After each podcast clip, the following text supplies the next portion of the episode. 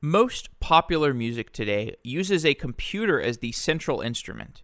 A single musician is often selecting the instruments, programming the drum loops, composing the melodies, and mixing the track to get the right overall atmosphere. With so many different things to do on each individual song, a popular musician often needs to simplify some area of their work. And the result is that pop music today consists of many simple melodies without much chord progression. Magenta is a project out of Google Brain to design algorithms that learn how to generate art and music. One goal of Magenta is to advance the state of the art in machine intelligence for music and art generation. Another goal is to build a community of artists, coders, and machine learning researchers who can collaborate with each other. Engineers today are happy to outsource server management to cloud service providers. Similarly, a musician could use Magenta for creation of a melody so she can focus on other aspects of a song, such as instrumentation. I'm personally really looking forward to the day where I don't have to think about writing a melody. I can just have Magenta do it for me, and I can focus on other things that are harder to describe to a machine and are better suited for a human. Doug Eck is the guest today. He's a research scientist at Google. And in today's episode, we explore the Magenta Project and the future of music.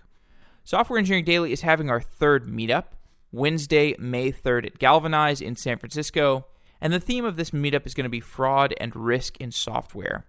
We're going to have some great food, some engaging speakers, a friendly intellectual atmosphere. And to find out more, you can go to softwareengineeringdaily.com slash meetup. We would love to get your feedback on Software Engineering Daily also. Please fill out the listener survey. It's available at softwareengineeringdaily.com slash survey. Now let's get to this episode.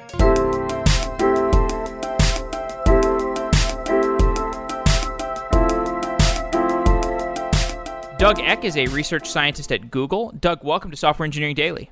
Hey, Jeff. Thanks. At Google Brain, you work on art and music generation, and you've said that your main qualification for this project is that in 2002 you failed to produce music using an LSTM. And from what I have read about the history of deep learning, there was only a small number of researchers who were interested in deep learning until recently. Why were you pursuing deep learning in 2002? a really good question. I, I wish I could say that I had this vision that models like long short-term memory LSTM would would take over the world. But really, I thought it was a great model for understanding timing and dynamics in, in time series analysis. So imagine whether it's the stock market or, or spoken word and language or music, these models are really good at picking up on, on what's going on in a long time series. And so I had the chance to do postdoctoral research with the group that invented LSTM and you know took the chance to, to live in Switzerland for three years. So it didn't work at that point. What were the yeah, important... I mean, part, part of that is something of a joke. I mean, we, we had some success in doing blues improvisation on the piano with the LSTM, but at the time those networks were really small. We didn't have a lot of training data, and it's hard. so I do like to see yeah. those. You know, it's fun. Yeah. So, what have been the breakthroughs in deep learning since 2002 that have made this a feasible project now? Because you're working on very similar work today. It's absolutely true, at least on the recurrent neural network side. A couple of things have happened. I think largely we can split this into two things hardware and software. On the hardware side, you know, machines have gotten faster. And it turns out with deep learning, that matters in a way that is transformative. So small models just don't do the same thing that big models do. And if you make the models big enough and give them enough data, they actually start to generalize and perform in ways that are frankly surprising. I'm not sure anybody really understands exactly how these models are working, but we definitely know that it's partially due to the fact that we can run larger models and train them faster. Yet on the software side, on the modeling side, there's also been there's been a lot of work done in the last 20 years. We understand more about how to construct these networks, how to train them, and it's a bit of a black art, so to speak. But you know, there's been a lot of work that's been shared in the research community over the last 20 years that has done a better job of, of training. For example, when I was working on this in my postdoc in 2002, we didn't have what's called a ReLU, a sharp 01 unit that we could train, and that, that changes things. To give you one technical detail. Hmm. To give more people color on what you're working on today, actually, color, no pun intended, Magenta is the project you work on at Google Brain to create compelling art and music with machine learning. One goal of Magenta is to advance the state of the art in machine intelligence for music and art generation. What are some of the scientific conclusions that you have arrived at while working on Magenta? In terms of scientific conclusions, we're trying to. So, first, Magenta is really just getting underway. I think just recently, in the last couple of weeks, we've published some papers that are, are of interest and are really moving the field, I hope. In terms of science, I think one thing we're realizing is as computation moves deeper into our lives and AI moves deeper into our lives, by that I mean something as simple as your cell phone gets smarter, or maybe someday you'll have an earbud that's smart that's giving you directions, or something like Google Glass but smaller.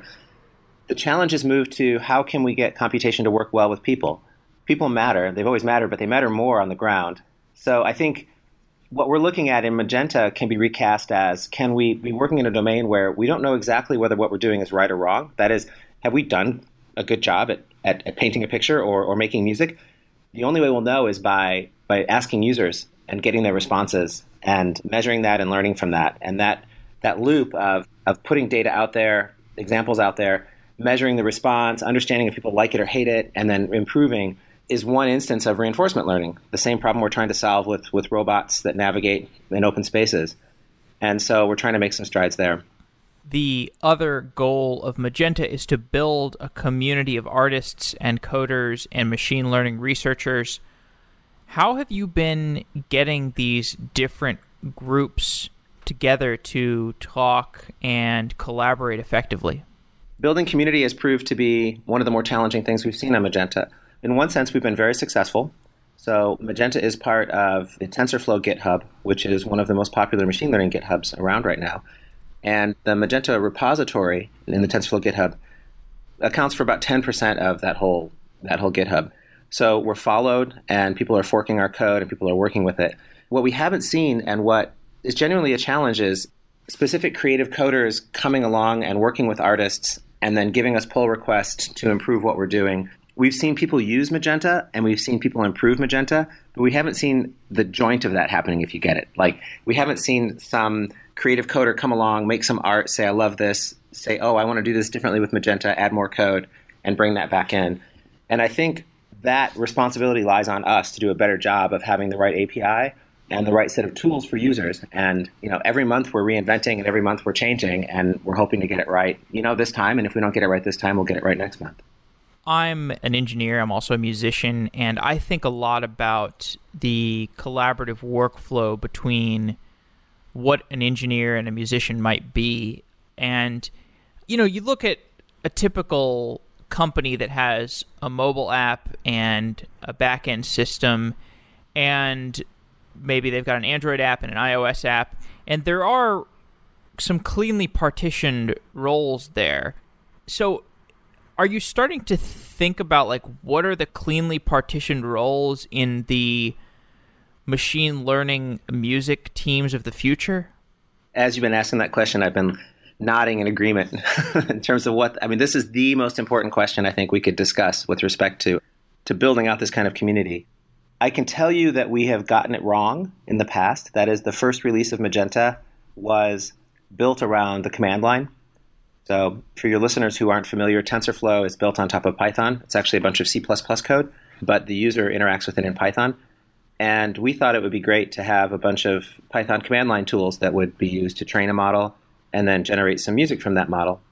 I mean, and, and, in retrospect, that's kind of silly, right? It's like, okay, what does a musician want to do? They want to bring up a terminal and they want to run a Python prompt that then dumps a bunch of MIDI files into a directory. Like, that's not the workflow we wanted. And it sort of surprises me that we were sort of that naive about things. So this begs the question: What is the right? I think you put it perfectly. Like, what's what's the right division of labor, so to speak, or division of complexity between software and musicians. I think at the very least, we've decided at the most minimal level, Magenta is about being the glue between TensorFlow and the creative community. And by that, I mean very specifically, like concretely in terms of machine learning and engineering, not like philosophically, an API for shuttling MIDI data back and forth between a TensorFlow model that's trying to make some predictions and a user who's just playing on a keyboard. We want a user of that keyboard to not think it when I say keyboard, I mean a music keyboard, right? A piano keyboard. We don't want that user to think about how to quickly, with low latency, move you know music data around so that a really cool model can can do some inference on that data. And then at the same time, we also I think want to have really clean ways for users to take audio data and for users to take MIDI data, which is the data that's stored by a you know electronic keyboard, the, the note onsets and offsets, and shuttle that data back and forth in models to train. And that, that's pretty small, right? Like that's not asking a lot. Just to say we're going to be this simple API that is kind of responsible for data in and data out. Then again, if you look at what machine learning is about, that's like kind of 75 or 80% of the work anyway. So if we can do that well, we've already achieved something. Then the question is, what else do we want to do? And I think that's that's open. When I was in college, I was writing a lot of music on the computer, and I would look for friends and other people to work on music with, partially because I had this nostalgic view of, oh, you you're in college, you start a band, you get a drummer, you get a keyboardist, you get a guitarist, and so on, and you collaborate together. But the thing is, modern music, as you know, a lot of the workflow is just one person sitting at a laptop, and there's not as much collaboration. You know, we could talk about why there is not a GitHub for musicians, why there's not a digital audio workstation that works for multiple people together. We could talk about why the most popular producers are singular producers rather than teams of producers, something doesn't work in the collaboration of electronic musicians. But what I like about the approach that you're articulating with Magenta is you're describing a software tool that would work for the singular laptop musician. Because at this point, as an engineer who is a hobbyist musician, I don't really like to collaborate with other people unless they're extremely reliable and they have some sort of skin in the game, which is frankly rare in the musical community. I mean, the the musicians that I've collaborated most effectively with at this, like in recent memory, have been people that I've paid for, like outsourcing the mixing and mastering to somebody else.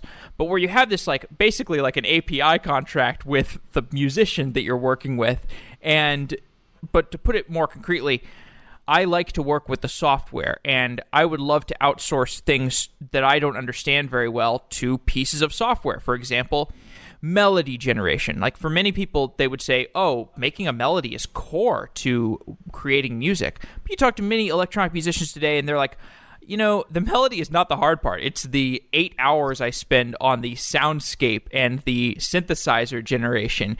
And you know, you could either automate those things or you could just focus on those things and outsource the melody generation to Magenta. So you're building a tool that actually makes sense for the workflow of the musician of the future. So, first, if we have future chances to do podcasts, can you go in my place and talk about what Magenta is? Because you're doing really a better job than I am of what we're trying to do. A couple of comments on that. First, I think I think you nailed it in terms of the isolation of doing, you know, you know, electronic work, right? However we want to put it, EDM or just work on a on a DAW. One way to look at that is is to recall that this might be more akin to music composition than music performance if we look back 40 years. And I think composers have always worked alone, right? Or almost always worked alone. I mean, there are pairs of composers that you'll see out there, but composing has never really been kind of a traditional group thing. And so one way to think about your work at a DAW, if you're sitting in Ableton or something like that, is really what you're doing is composing. It just turns out you have this amazing tool to be able to listen to the music you're composing as you're making it. And sort of so that that carries quite nicely. I think you also nailed it that maybe one reason we're not using these same tools for performance in the same way is that they just don't work very well for performance, right? You know, it's really hard. I've actually seen performances. There are groups that take laptops and perform on stage they're very researchy groups. There's the there's Slork and Plork. These are real names. The Stanford Laptop Orchestra and the and the Princeton Laptop Orchestra, and they actually need specialized software that synchronizes the timing of their laptops so they can play together.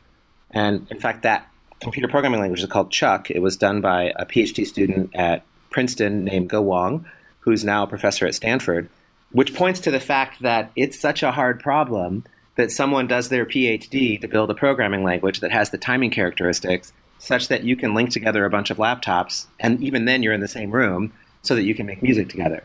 which makes for me like a fascinating problem and a fascinating direction to go in. It's not really one that we're pursuing actively in Magenta, partially because I think ChucK is already cool. Okay, so that's one thing. The other thing that I would respond to is I love the idea that you know you can maybe ask a tool to do something as basic as write a melody for you, and in one framework, that melody is the thing that you're trying to produce creatively. It's interesting to think that if you let something like Magenta provide you with melodies, it's not that you're stopping being creative. It's just that you're getting to offsource that. You put, I think you put it perfectly, and that that allows you to do something else. You certainly see this in almost all sort of Ableton style music, where the loop is the thing, right? And you're reusing loops and you're playing with loops, and your creative act is not making the loop, but in, as you said, building a soundscape around some loops or some rhythms or some melodies. And that's where you're focusing your attention so you care less about uh, the melodic content. And it's actually quite nice to, to rely on something like Magenta to do that.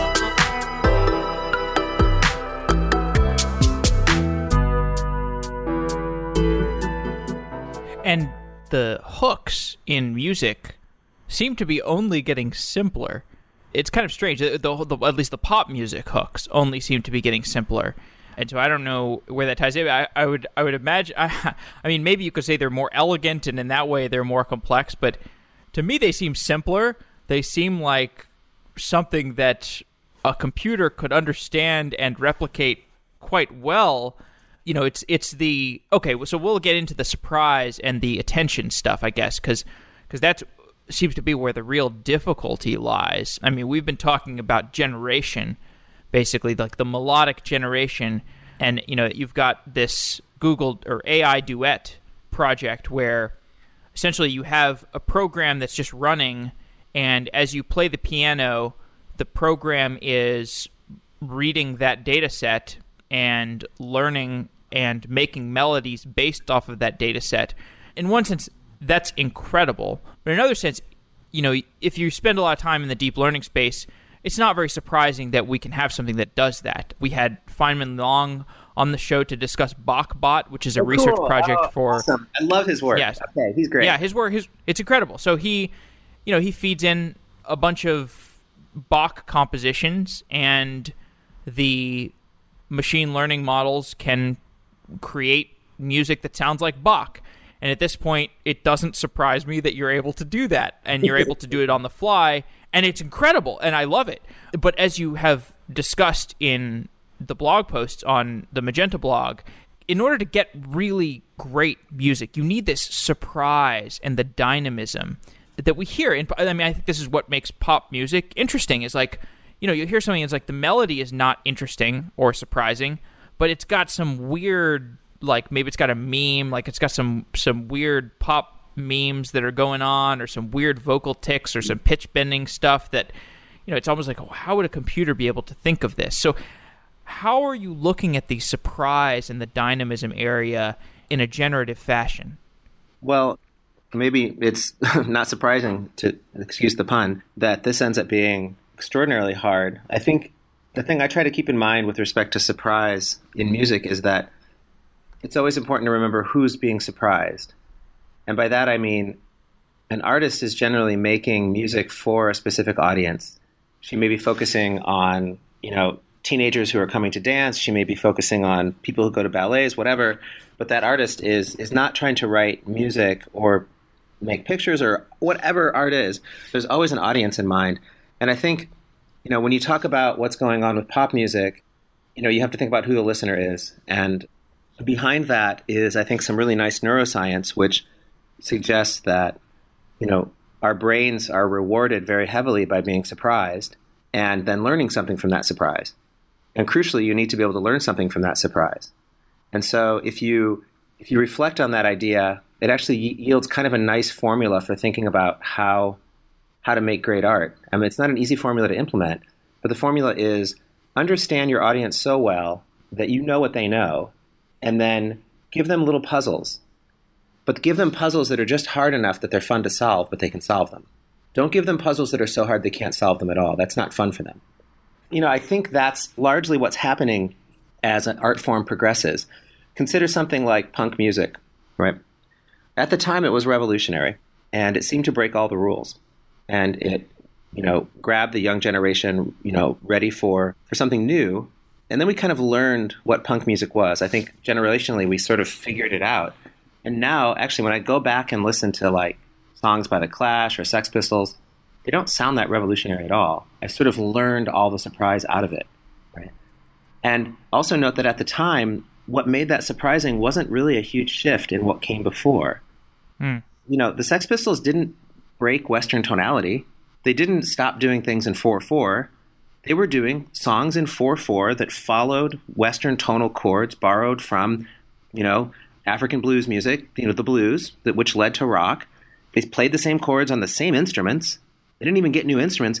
You know, they played them differently. They played them louder. They changed things rhythmically, lyrically, but it wasn't that huge of a change. And I think that's the kind of surprise that is so hard to get computationally because you're relying on knowledge of what the world knows, right? So your model needs to know what's what's normal, right? The model needs to know what's happening now, and then it needs to move away from that, but it can't move too far. You know, I don't want to go on forever, but you know, to close on that, you know, the kind of surprise that's not artistic surprise is if you just get static on on the line here, or if the building collapses, or mm. like that, right? It's really surprise right. with respect to what's normal. One more example of that that I I just been thinking about this week, which is in even the most sort of bland pop music, great artists always manage to pull things away from from boring. And I've been thinking a lot about what happens when you you know the the advent of the click track, right? So like music is being recorded against a metronome now, most music, right? So you don't have this expressive timing and dynamics that I love where you know the band mm-hmm. is speeding up and slowing down and you have that really nice mm-hmm. dilation of time. But I realized this happened a couple years ago that by sitting on a click track, artists are able to be much more dramatic about other kinds of timing changes they make. And the example. I hmm. had is Adele. And honestly like like I like Adele. I'm fine with Adele. I'm not like putting on Adele in the car. But my daughter was really into Adele, my teenage daughter, right? And so I was sitting at my DAW, at my workstation, trying to key in the piano chords for one of Adele's songs so that my daughter could sing along with it, you know, like kind of make some karaoke. And we were going to record something and put it on YouTube. And I, as I was listening with headphones, I was having a really hard time tracking the song and having a really hard time getting it right. And so I stopped and I started listening. And I realized the reason I was having a hard time is that Adele was leading the beat and playing with the beat so much in her vocals that I hmm. was having a hard time following the underlying piano track. The piano track was locked in. And I thought, well, that's kind of cool. You know, like even in pop music of the sort that Adele's doing, you know, there's a lot of complexity happening rhythmically. You know, the click track hasn't hasn't completely eliminated that. Just in a But that's my no, no, that's my is totally in line with my thesis about where this stuff is going is the more you factor out the work of the human, the more it's like Parkinson's law. Like the human just expands to take over creativity mm-hmm. in take more creativity out of the smaller box. So you put a smaller box around the human, the human will find more creativity within that space. Well, you told me I've learned something new. I've learned a lot new in this interview, but Parkinson's law, I'm not familiar with this. Can you where'd this come from? Parkinson's law is the well, it's the idea is like the time the the amount of work that you allocate to a task expands to fill the amount of work, the amount of time that you've allocated to the task. So that's why you don't have like an eight week sprint because people will take eight weeks to do that sprint. You have a two week sprint because people will, you know, they'll get the work done in two weeks. It may be slightly substandard, but the density of work in two weeks will be higher than the density of work across eight weeks. I didn't know the name of the law, but you work in software development long enough, and you you certainly hope you figure that out, right? Yeah. So okay, but what you were saying about the surprise surprise stuff.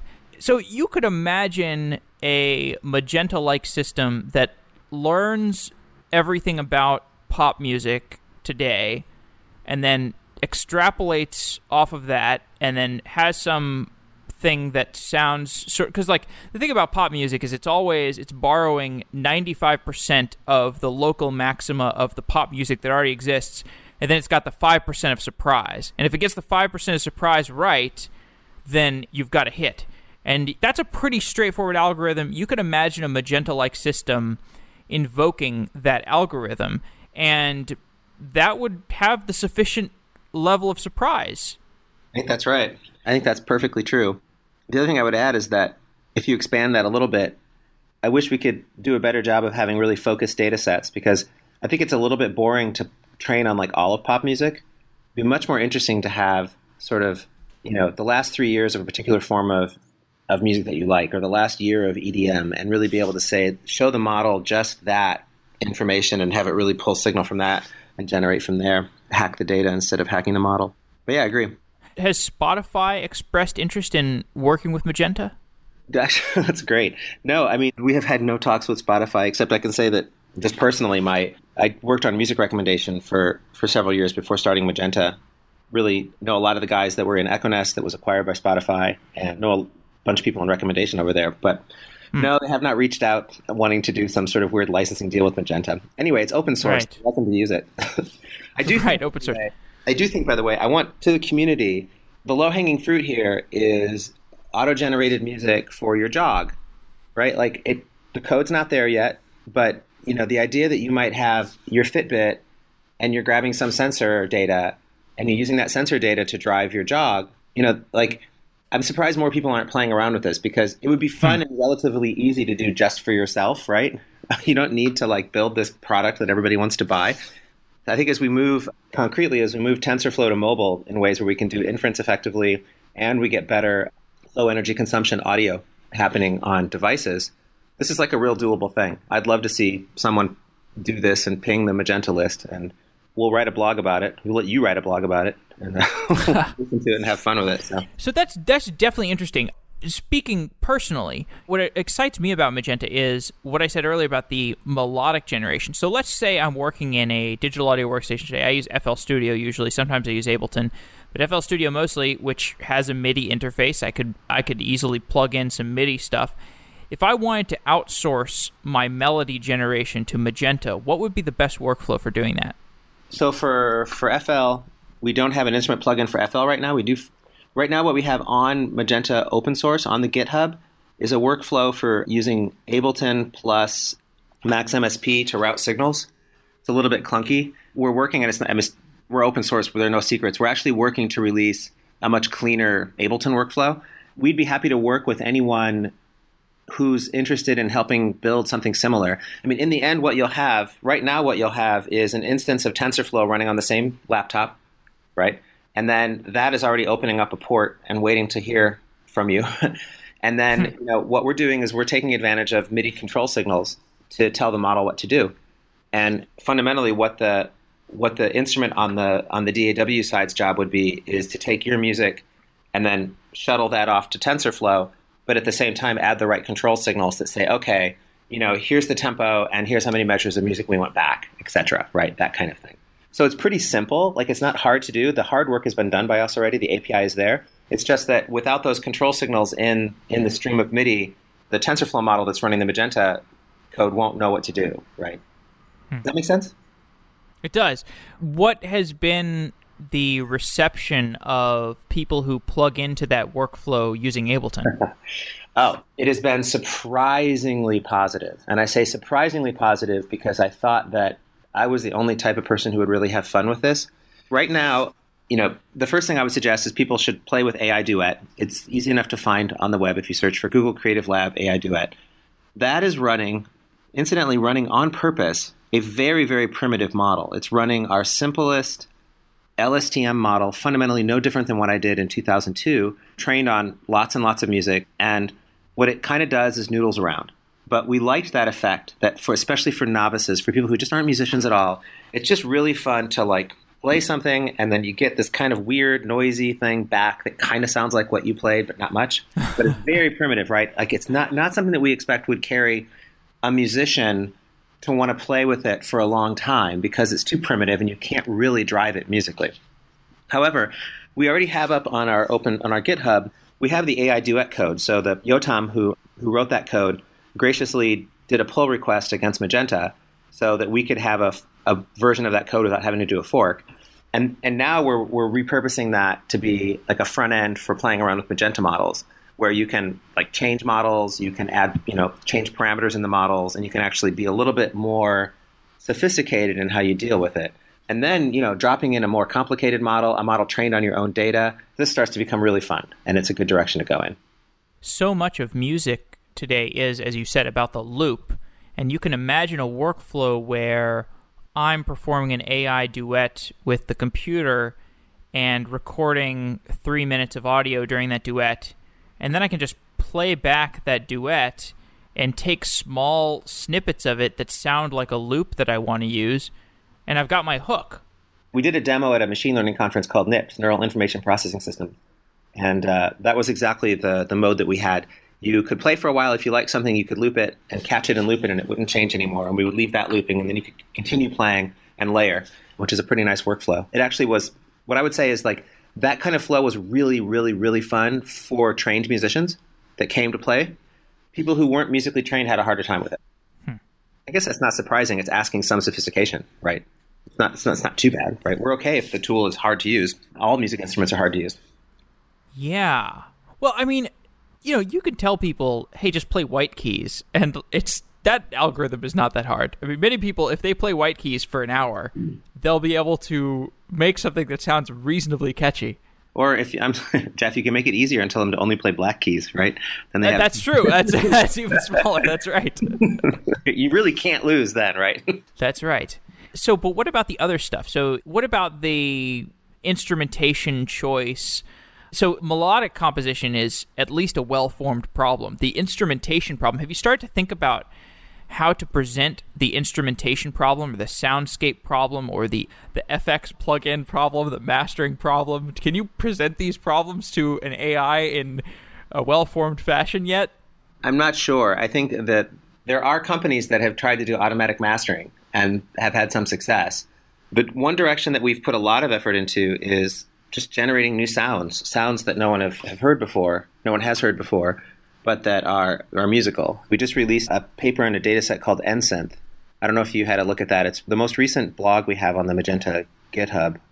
What it is is a generative model that generates generates actually audio waveforms directly, like 16,000 times a second it's generating the position of the speaker cone. And we're sampling out new musical sounds and then building samplers from that. And that's really fun too.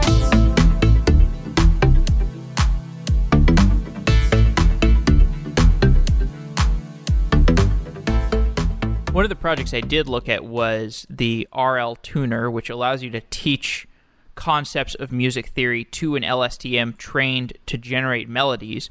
So the idea here is that the long short term memory machine learning model, it's already been trained to generate melodies and as we've said earlier, this is you know definitely a plausible thing that's probably of no surprise to, to people who are familiar with the space that you can build something that generates melodies. But then you teach it music theory concepts through reinforcement learning. So you teach it a music theory concept, it generates a melody that uses that concept, and then you reward it because, hey, you successfully created a melody that uses that music theory concept. Is that the correct interpretation of that piece of research? Yeah, though I, I would add, I think you, you nailed it. I would add that the fact that it's music theory isn't all that important. What's important is that, at least in terms of the sort of machine learning ideas, models that it's hard to build generative models. It's hard to build models that can generate new instances from trained on data. And one, we're not sure why, but one reason is that models trained to reproduce data tend to play it safe. So if they're being rewarded for, let's say the job is to predict some y from x, they're going to be rewarded to learn what the main modes are of that distribution. I don't know if this is getting too technical, but I'll go ahead anyway. And so, for example, it would generate blurry images or generate boring images or generate the equivalent of blurry music, which is sort of elevator music, boring music. Anything you can do to provide an extra task for that model is going to help with that problem. You could have a counterfeit detector that's trying to reward a model for generating a really genuine instance of what it's trained on. One instance of that is called GANs, very popular right now, generative adversarial networks. Or you could use reinforcement learning like we're doing and reward the model for also following some rules of counterpoint. And yeah, it works really well. I mean, it's surprising. I mean, there's a whole, all we're doing with this work is following a general trend in machine learning this year to look at these issues. And I think we'll continue on that in that direction. If you want to summarize it for the non machine learning people, the world needs a critic. Any artist needs a critic. And what I would observe is that, you know, you can look at lots of photographs. You can look at millions of photographs and you can understand what photographs are. but it's a completely different process to know how to take a photograph. And it's not just a question of of knowing to push the button and to focus the camera, but to actually actively be able to look at the world in a way that generates a good photograph is a very different skill than perceiving photographs. And that's true for music as well. And what we're giving this model that's really been trained to perceive music is like, let's kind of predict what's coming next, right? Kind of figure it out. We're saying, no, if you want to compose, we're going to give you even more tutorial feedback. We're going to tell you, hey, wait a minute, that wasn't a very good composition because you lacked this quality. Fix that. And that kind of tutorial feedback ends up being really useful for, for generative models. You talked earlier about this idea of a product that would just make music for your run. Like you go on a run and you just start this program at the beginning of your run and it starts to generate music and if you don't like what you hear you press x. You you like what, you're hearing you press the green check mark and maybe it accentuates stuff that recently changed or if you press the red x it you know moves away from things that recently changed or introduces something brand new. You can imagine a very simple interface that's fun to use. It reminds me of the recent projects from google around the drawings where you you know, you, you, you got this app where, or it's like a web app, I think, where it's, you know, it says like draw a house or, or oh, you, you draw something and then the machine learning model tries to recognize what it is. And if you, you know, you, you draw a little, you know, house and then it says, oh, that's a house. And you're like, yes. And it's this gamified thing that allows Google to learn and to develop a better product. And the second iteration of that Google, the drawing product, has been this clip art thing that recently came out where you basically draw something and then it tries to generate clip art around that. So you see this really interesting workflow of Google products developing where your team gamifies the the development of a product. Is that am I correctly articulating how you're thinking about bringing this sort of generative music to market? Yeah. So first, two things. The product was called well, the product, the experiment was called Quick Draw, and it was done by our creative lab team. It's not meant to be a product. This was just kind of a way to highlight what we're doing with machine learning. It was a way to show off image image recognition models, and frankly, it, I think it became a lot more popular than we expected. I guess that's what happened when anything goes viral. So sure, we've got basically people are playing Pictionary along with along with the machine learning model, trying to communicate to the model, you know, cat or horse or dump truck or a number of other categories. And recently released another experiment where we'll find the nearest piece of clip art to your drawing.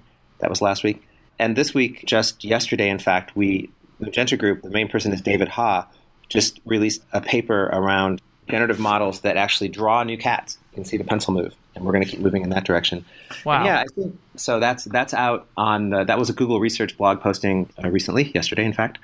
And yeah, I think I think gamify is one way to look at it, and I think that's the way we looked at. Definitely, the quick draw was gamifying it.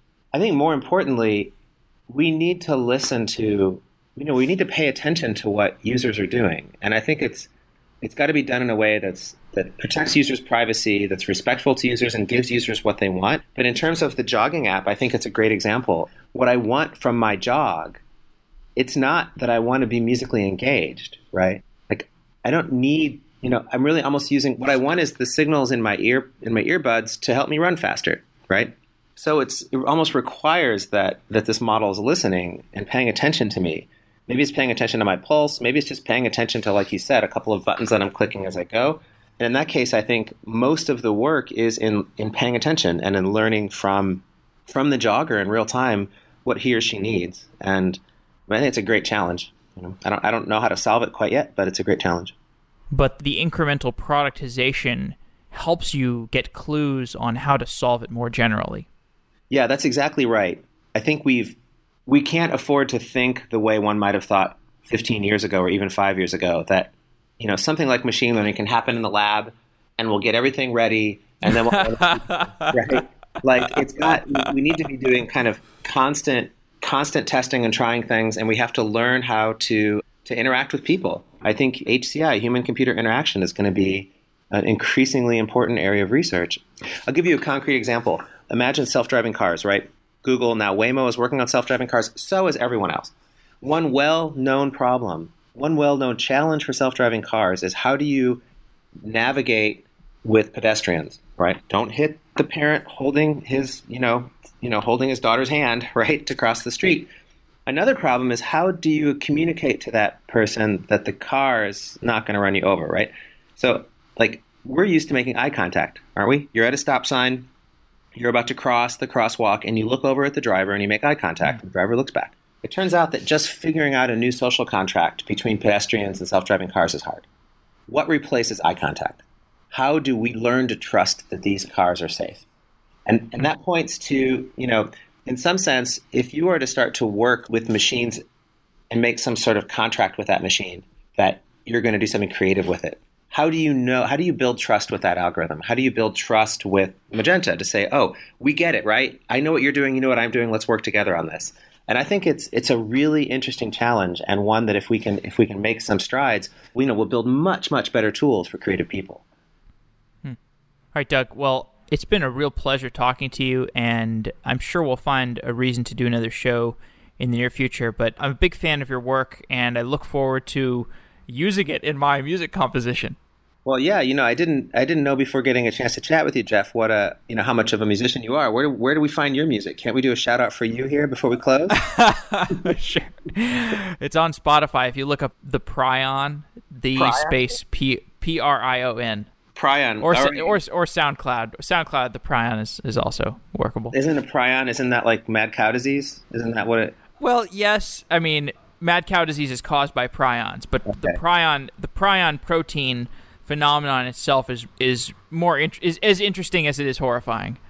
Promise me you won't edit the prion part of this out. okay, I won't edit that out. Okay. This is great right, I'll talk to you soon, Doug.